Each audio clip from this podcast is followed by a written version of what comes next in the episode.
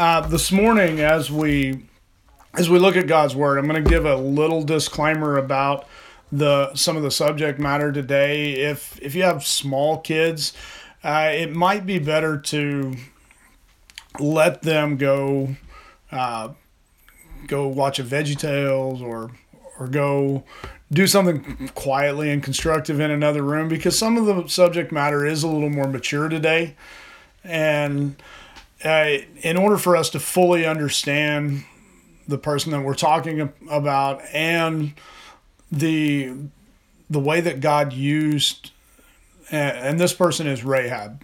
And uh, if you've studied the Old Testament at all you know exactly where we're going with that. So if you have small kids it's not that we don't want them to hear God's word today. It's some parts of God's word that uh, Solomon covers it really well in the Song of Songs. Don't awaken love too soon, and and that that's a a timeless piece of advice to parents to protect the innocence of your children as much as you can, and that's what we're doing by giving you that disclaimer. Because I I don't want to have to come to your house and answer all the questions that your child would have from just vocabulary that's used we're, we're not going to be graphic or crude, but just some of the words and vocabulary, your children would ask questions. And and I don't want you to have to face that on a snow day as well.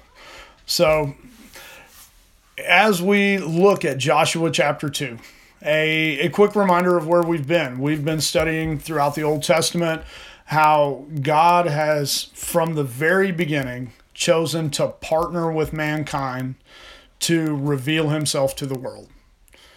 And and that is a constant to this very day. God chooses to partner with you to reveal himself to a world who doesn't know him.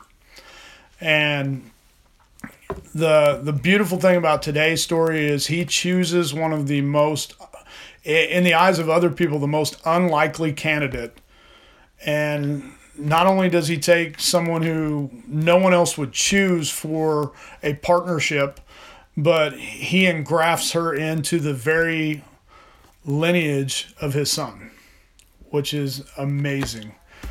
So, without any more build up to it, Joshua chapter 2.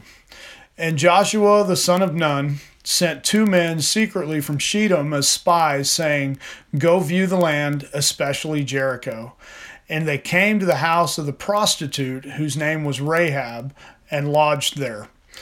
I, I was hoping there was going to be some great um, revealing about Rahab by her name and what it means in Hebrew.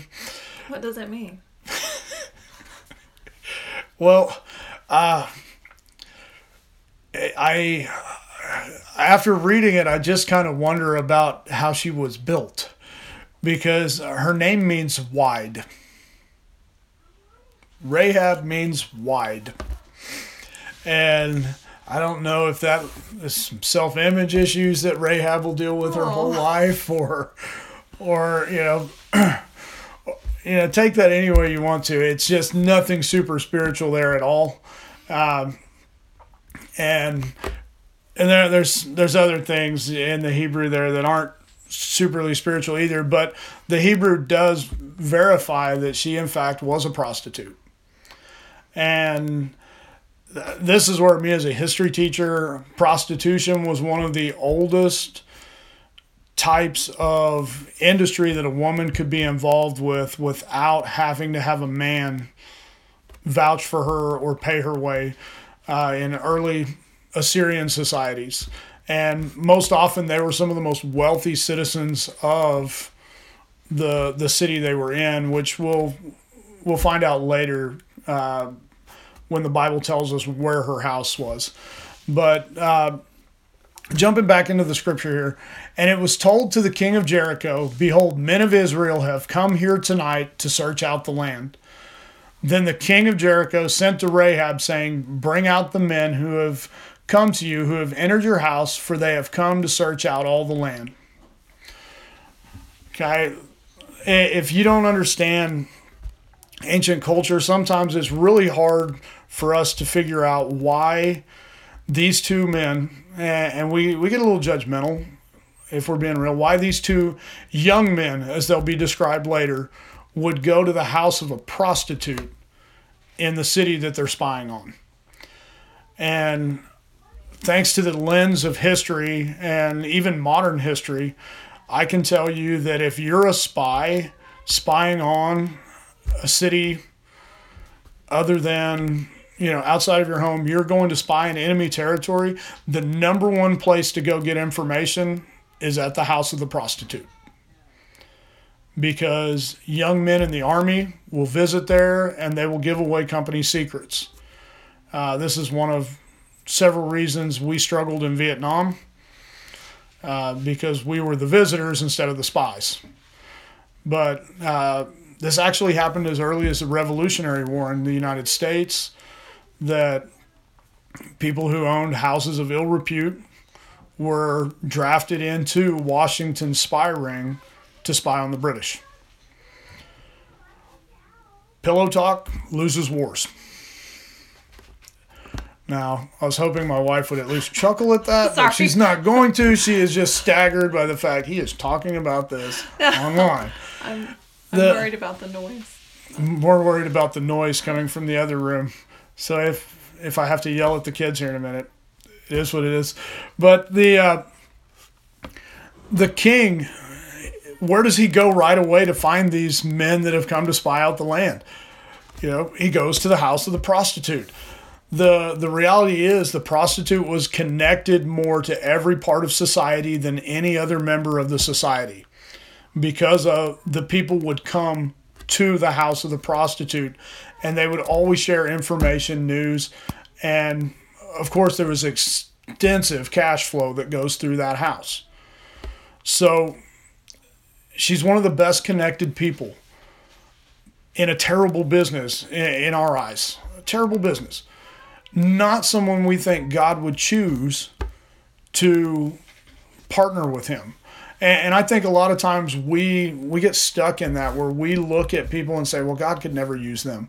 Or we look at ourselves and we look at our shortcomings and we say, God could never use me. Well, scripture's here to prove you wrong this morning. Okay. Verse 4 But the woman had taken the two men and hidden them. And she said, She said, True, the men came to me, but I do not know where they went from, where they were from.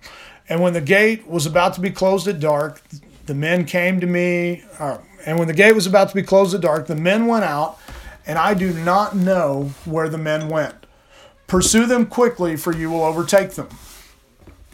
Okay, not only is she a prostitute, but she's a very accomplished liar. She's looking the men of the king dead in the eye and lying to them. That will shatter your image of who God can use in a hurry. Because if you've paid attention throughout the Old Testament, God has used a liar before. The trickster named Jacob, he was a terrible liar, terribly good at it. Deceived his brother, took the birthright, went, got tricked by Laban, his uncle, then tricked him as well. Uh, just up until the point where God altered his destiny. My wife is going to have to step away for just a moment because apparently go do something quiet was too hard for our children today. So mom is going to go lay down the law. If we hear screaming, I'm here with you. You're my witnesses. But um, the God chooses people who are not who we would choose. Rahab, we're finding out, was a prostitute and a good liar. Moses was a murderer. Straight up, he was a murderer.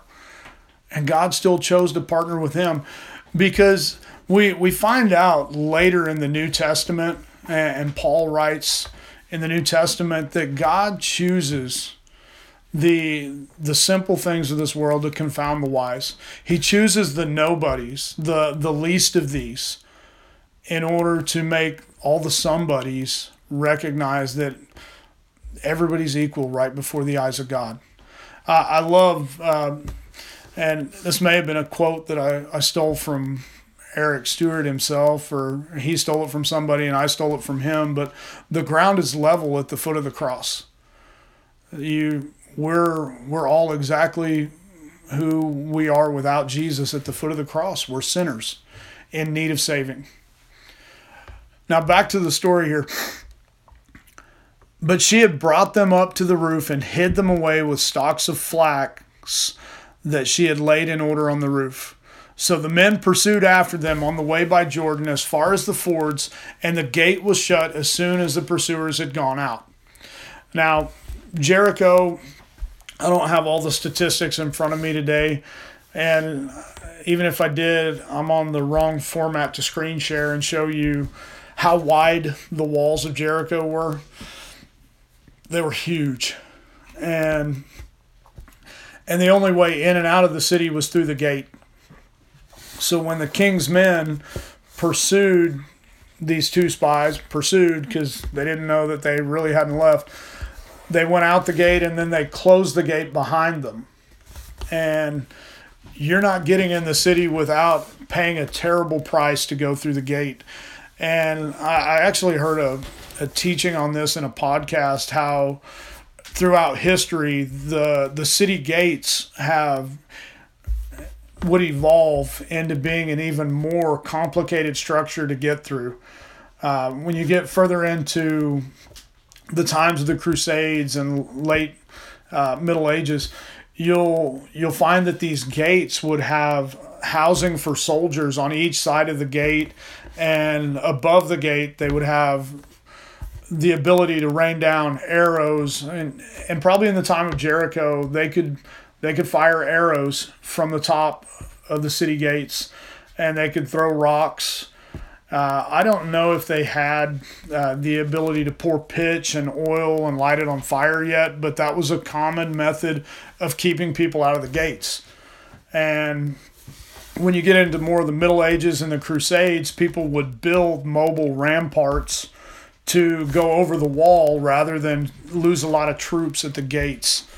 So the the significance of the gate being locked is um, it, it meant there was no way in, no way out, or at least in the eyes of the king, there was no way in or no way out.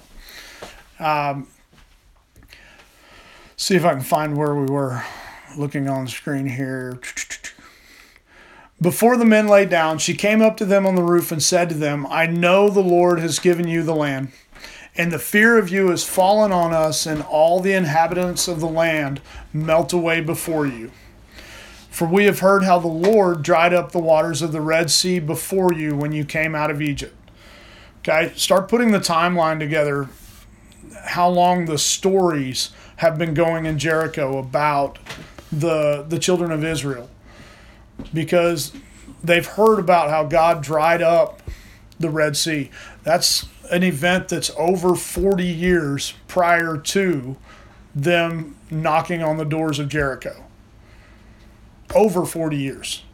Because they cross the Red Sea and then wander a little bit in the desert and then spy out the promised land and rebel.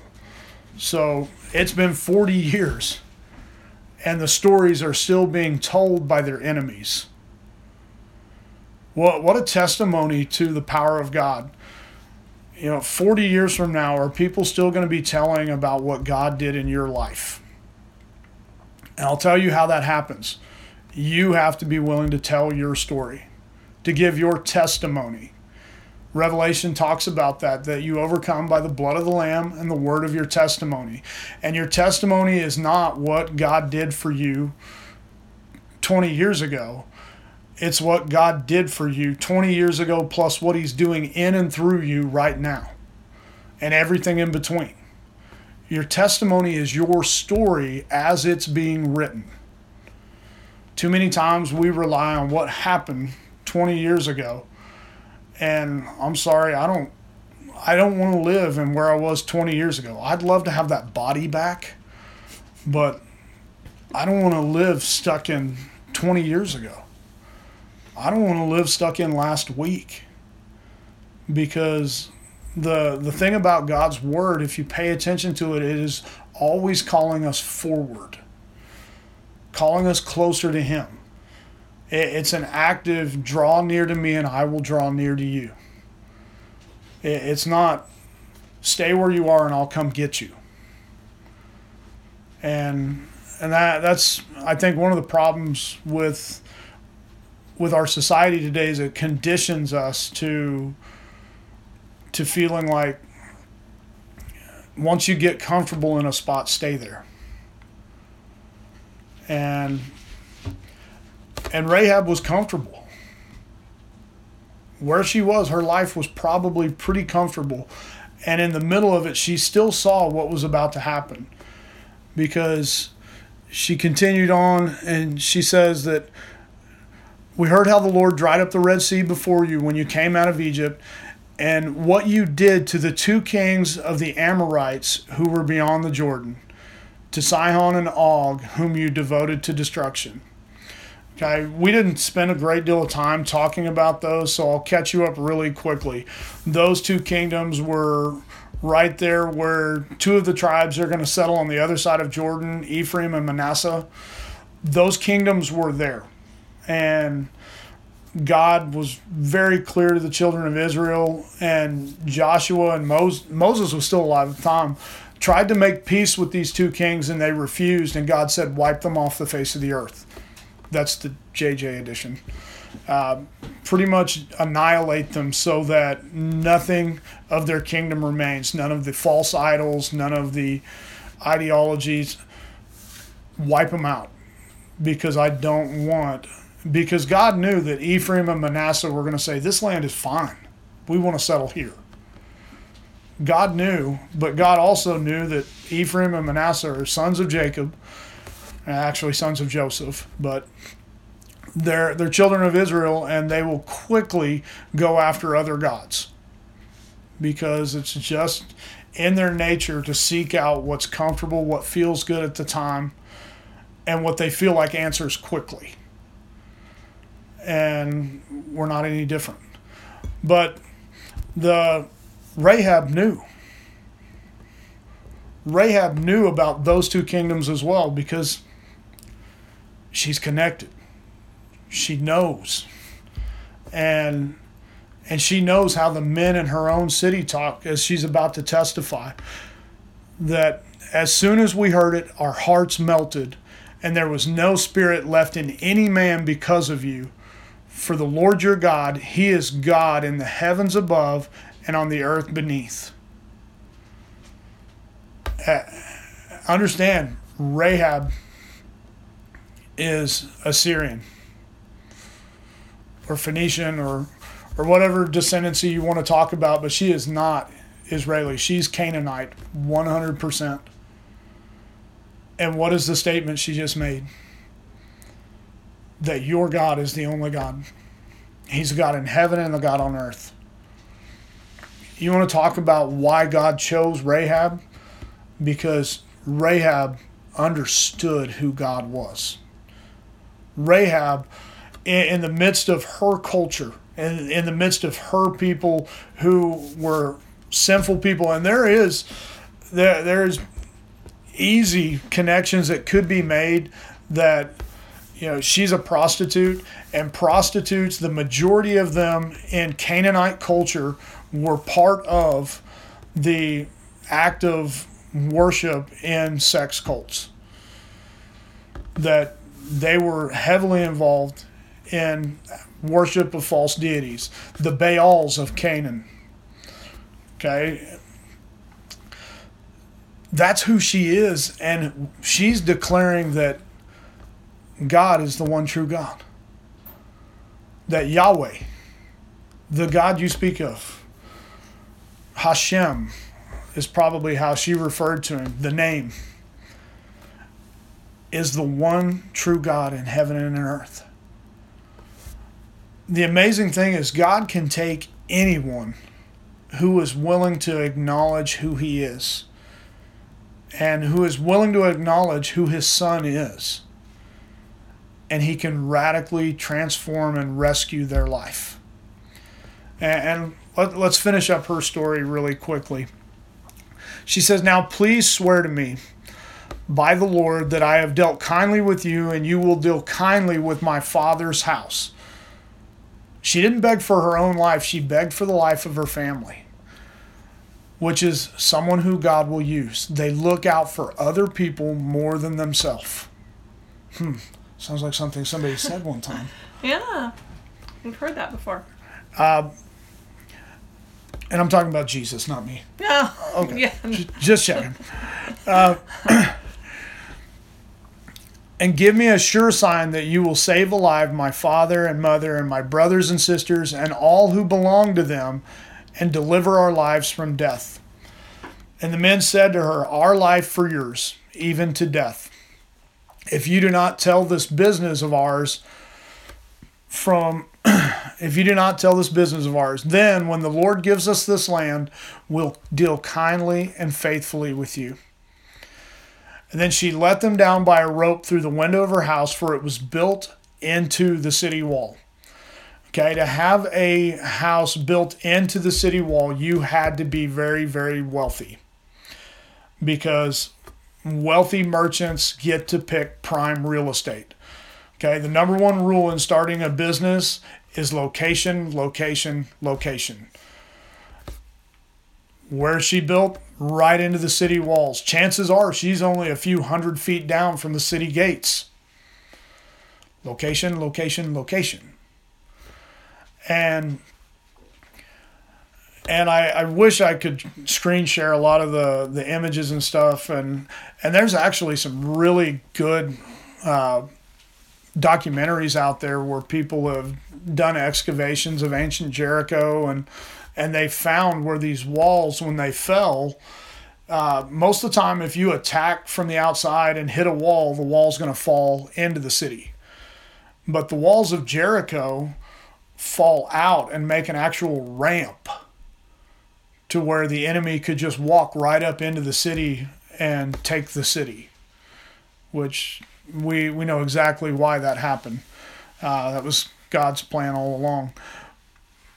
But she let them down by a rope through the window, for her house was built into the city wall, so that she lived in the wall. And she said to them, Go to the hills, or the pursuers will encounter you, and hide there three days until the pursuers have returned. What what a beautiful little glimpse into you know, I, I love how God just hides these things sometimes in His Word. Three days means a lot to us as Christians.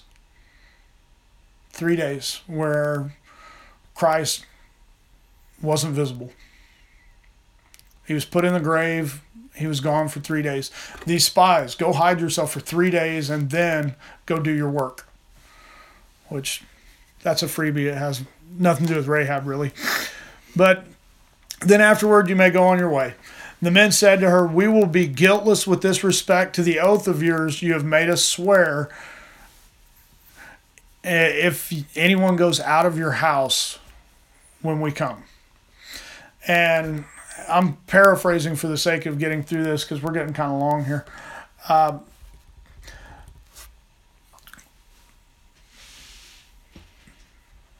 uh, let's see, where's the part I want? Okay.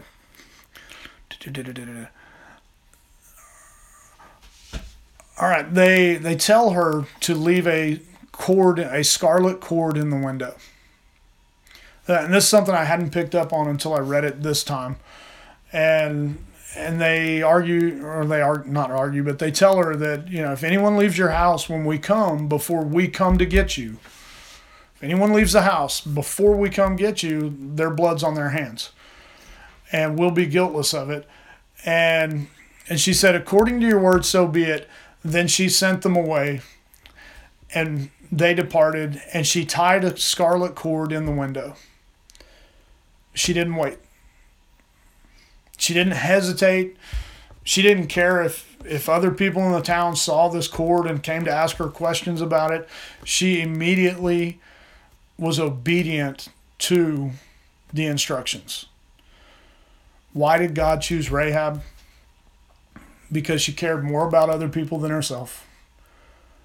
And she was not slow to obedience. What kind of person is God going to choose to partner with him today? someone who's willing to care about other people more than themselves. And when God asks them to do things, they don't question, they just do it. They're obedient.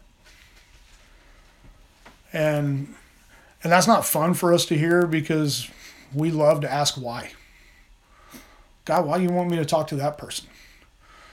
God, I can't talk to that person. God, why do you want me to do that ministry? God, why do you want me to? We always want to ask the why instead of, you know, why why am I hanging this cord out my window? It's pretty obvious to Rahab. But why are why are you going to go do that? Why why am I going to share my testimony with that person at work? Because God told you to. I, and I I know that in Christianity we we get away from it sometimes because we we lean way over to to the grace of God and the mercy of God that we shy away from the fact there will be judgment. You'll be held accountable for everything you do and everything you don't do that God asks you to. Jesus taught this in the parable of of the the talents. When he when the the rich owner of the estate went away, he left each person with a measure of talent, which was gold, and he told them to to do what they could with it. And the one just went and hid it, did the least amount possible. The other two didn't have a lot of instruction either, but they went and they took what they had and they gave it they they gave their best effort. And there came a return. But all three of them had to stand before the master and give an account for what they had done. The same thing is going to happen for us. Someday we'll have to give an account. As parents, we'll have to give an account for how we raised our children. As husband and wife, we'll have to give an account for how we loved each other and how we showed the world how Jesus loves the church and how the church loves Jesus. Sometimes we forget that part of the dynamic. And and ultimately, as an individual, you're going to be responsible for what you did with what you know about the Lord. Rahab knew from the testimony of many other people that God was the only true God. And as soon as the opportunity presented itself, she said, I want to be on God's side, whatever that takes. And if it means you can save my family, but you can't save me, just save all of the people of my father's house. And and we could fast forward to when the walls fall down. One of the very really cool things about the story is immediately before anyone starts rushing in to take over the city, Joshua sends the two young men to Rahab's house. Said, Go and deliver them out. Which such a beautiful illustration of, of God allowing Joshua to honor his word, but also the the beautiful reality that we have that when Jesus comes a second time and he comes in that seat of judgment, that he's going to separate out the people who are going to his house and the people who aren't. A lot of people don't like that because it sounds judgmental, but that's Bible. That's the scripture. If you read what Jesus said, he he didn't say I came to unite everybody. He said I came to divide. I came to separate them out because not everyone is going to make the right choice. But it's not our job to keep them from it. Our job is to share the gospel with everyone, to love everyone like Jesus did. Nothing about Jesus' ministry said he didn't love them, but he called sin sin. He sat and ate with sinners, but he didn't sin with them. He called them to repentance, which the beauty of Rahab's life is that the one of the last bits of testimony we get about her from Joshua is that she lived among the people of Israel even to this day. Which when whenever Joshua was writing his account, Rahab's still living there. Which what a cool story. And we don't hear about Rahab again until the genealogy, I believe it's in Matthew. And then we hear about her one more time in Scripture in the Hall of Faith, where the author of Hebrews is talking about. And let me look, I, I don't want to misquote it this morning, so.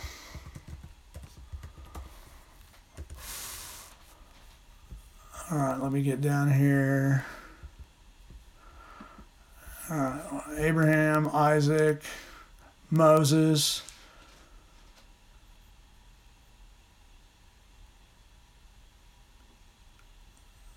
All right, verse 31 of Hebrews 11. By faith, Rahab the prostitute did not perish with those who were disobedient because she had become a friendly welcome to the spies. Which uh, it, it's special to us in the Friends Church anytime Scripture uses the phrase friend or friendly. How many times are, are we friendly to God's people? How many times are we friendly to the least of these? How many times are we friendly to those who are, if Rahab was just part of her society and not recognizing God, she was going to have to make the choice of being friendly to everyone else in society, calls them an enemy. How many times are we friendly to the people who need a friend the most. Jesus was a friend of sinners. Are you friendly with sinners? Are you displaying through the windows of your life that scarlet cord that is the blood of Jesus covering and operating through your life? What you got? Oh. I just like listening to you.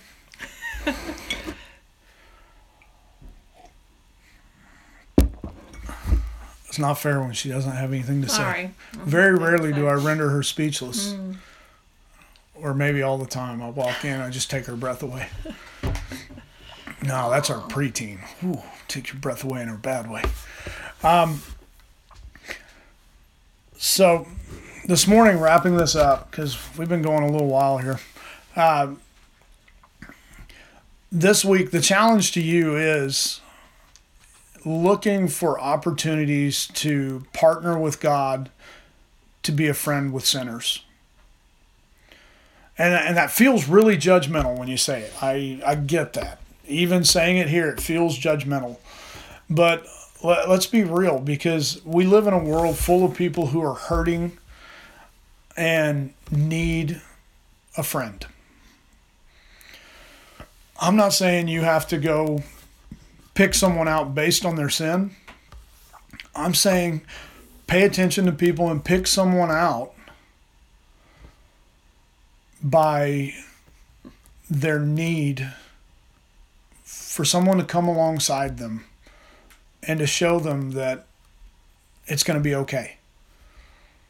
That it may not be okay today, it may not be okay tomorrow, but there is coming a day, if they know Jesus, that it's going to be okay.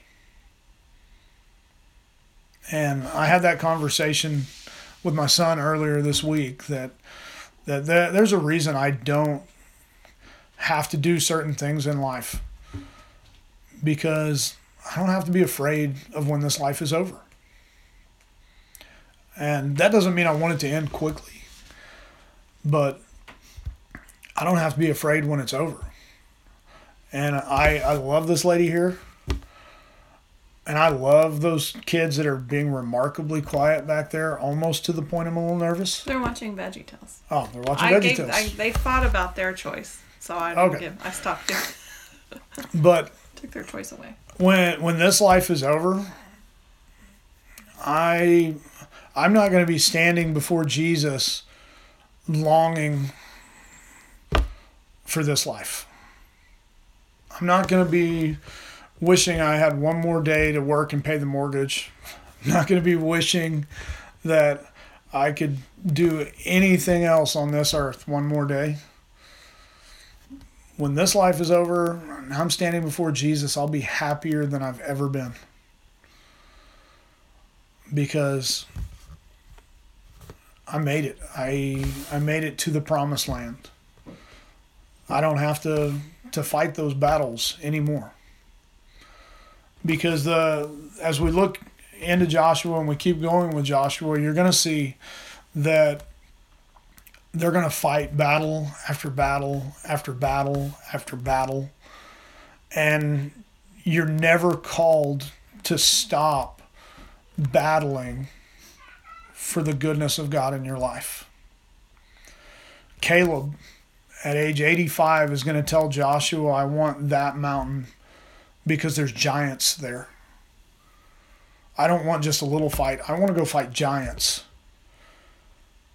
So you can retire from a job.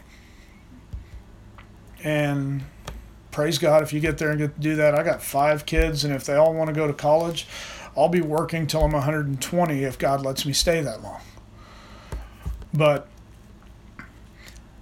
you cannot retire from being God's messenger, being God's friend to the sinners of this world, being God's friend and brother and sister to the church.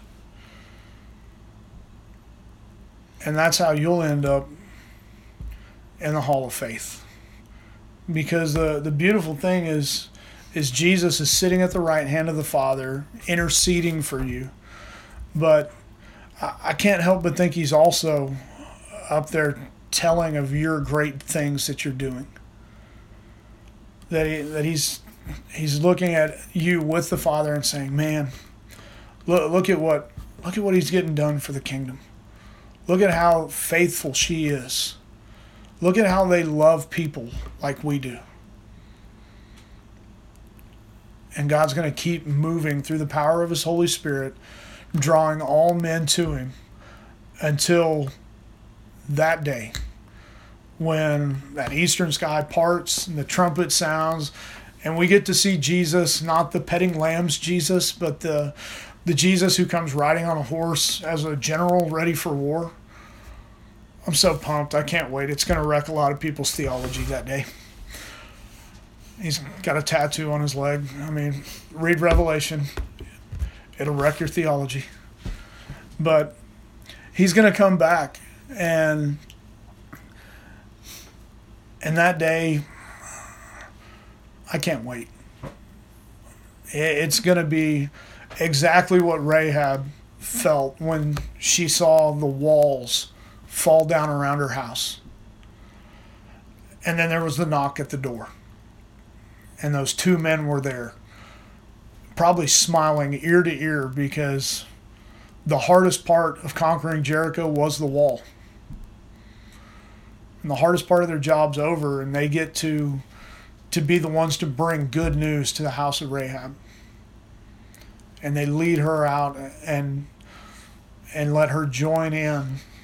I mean, can you think of anything better than watching somebody's walls fall down as Jesus knocks on the door of their heart and they let him in?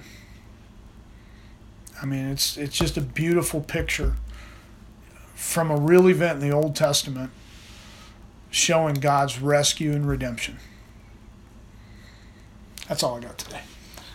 All right, well, let's pray then. Jesus, thank you again for your word, and thank you for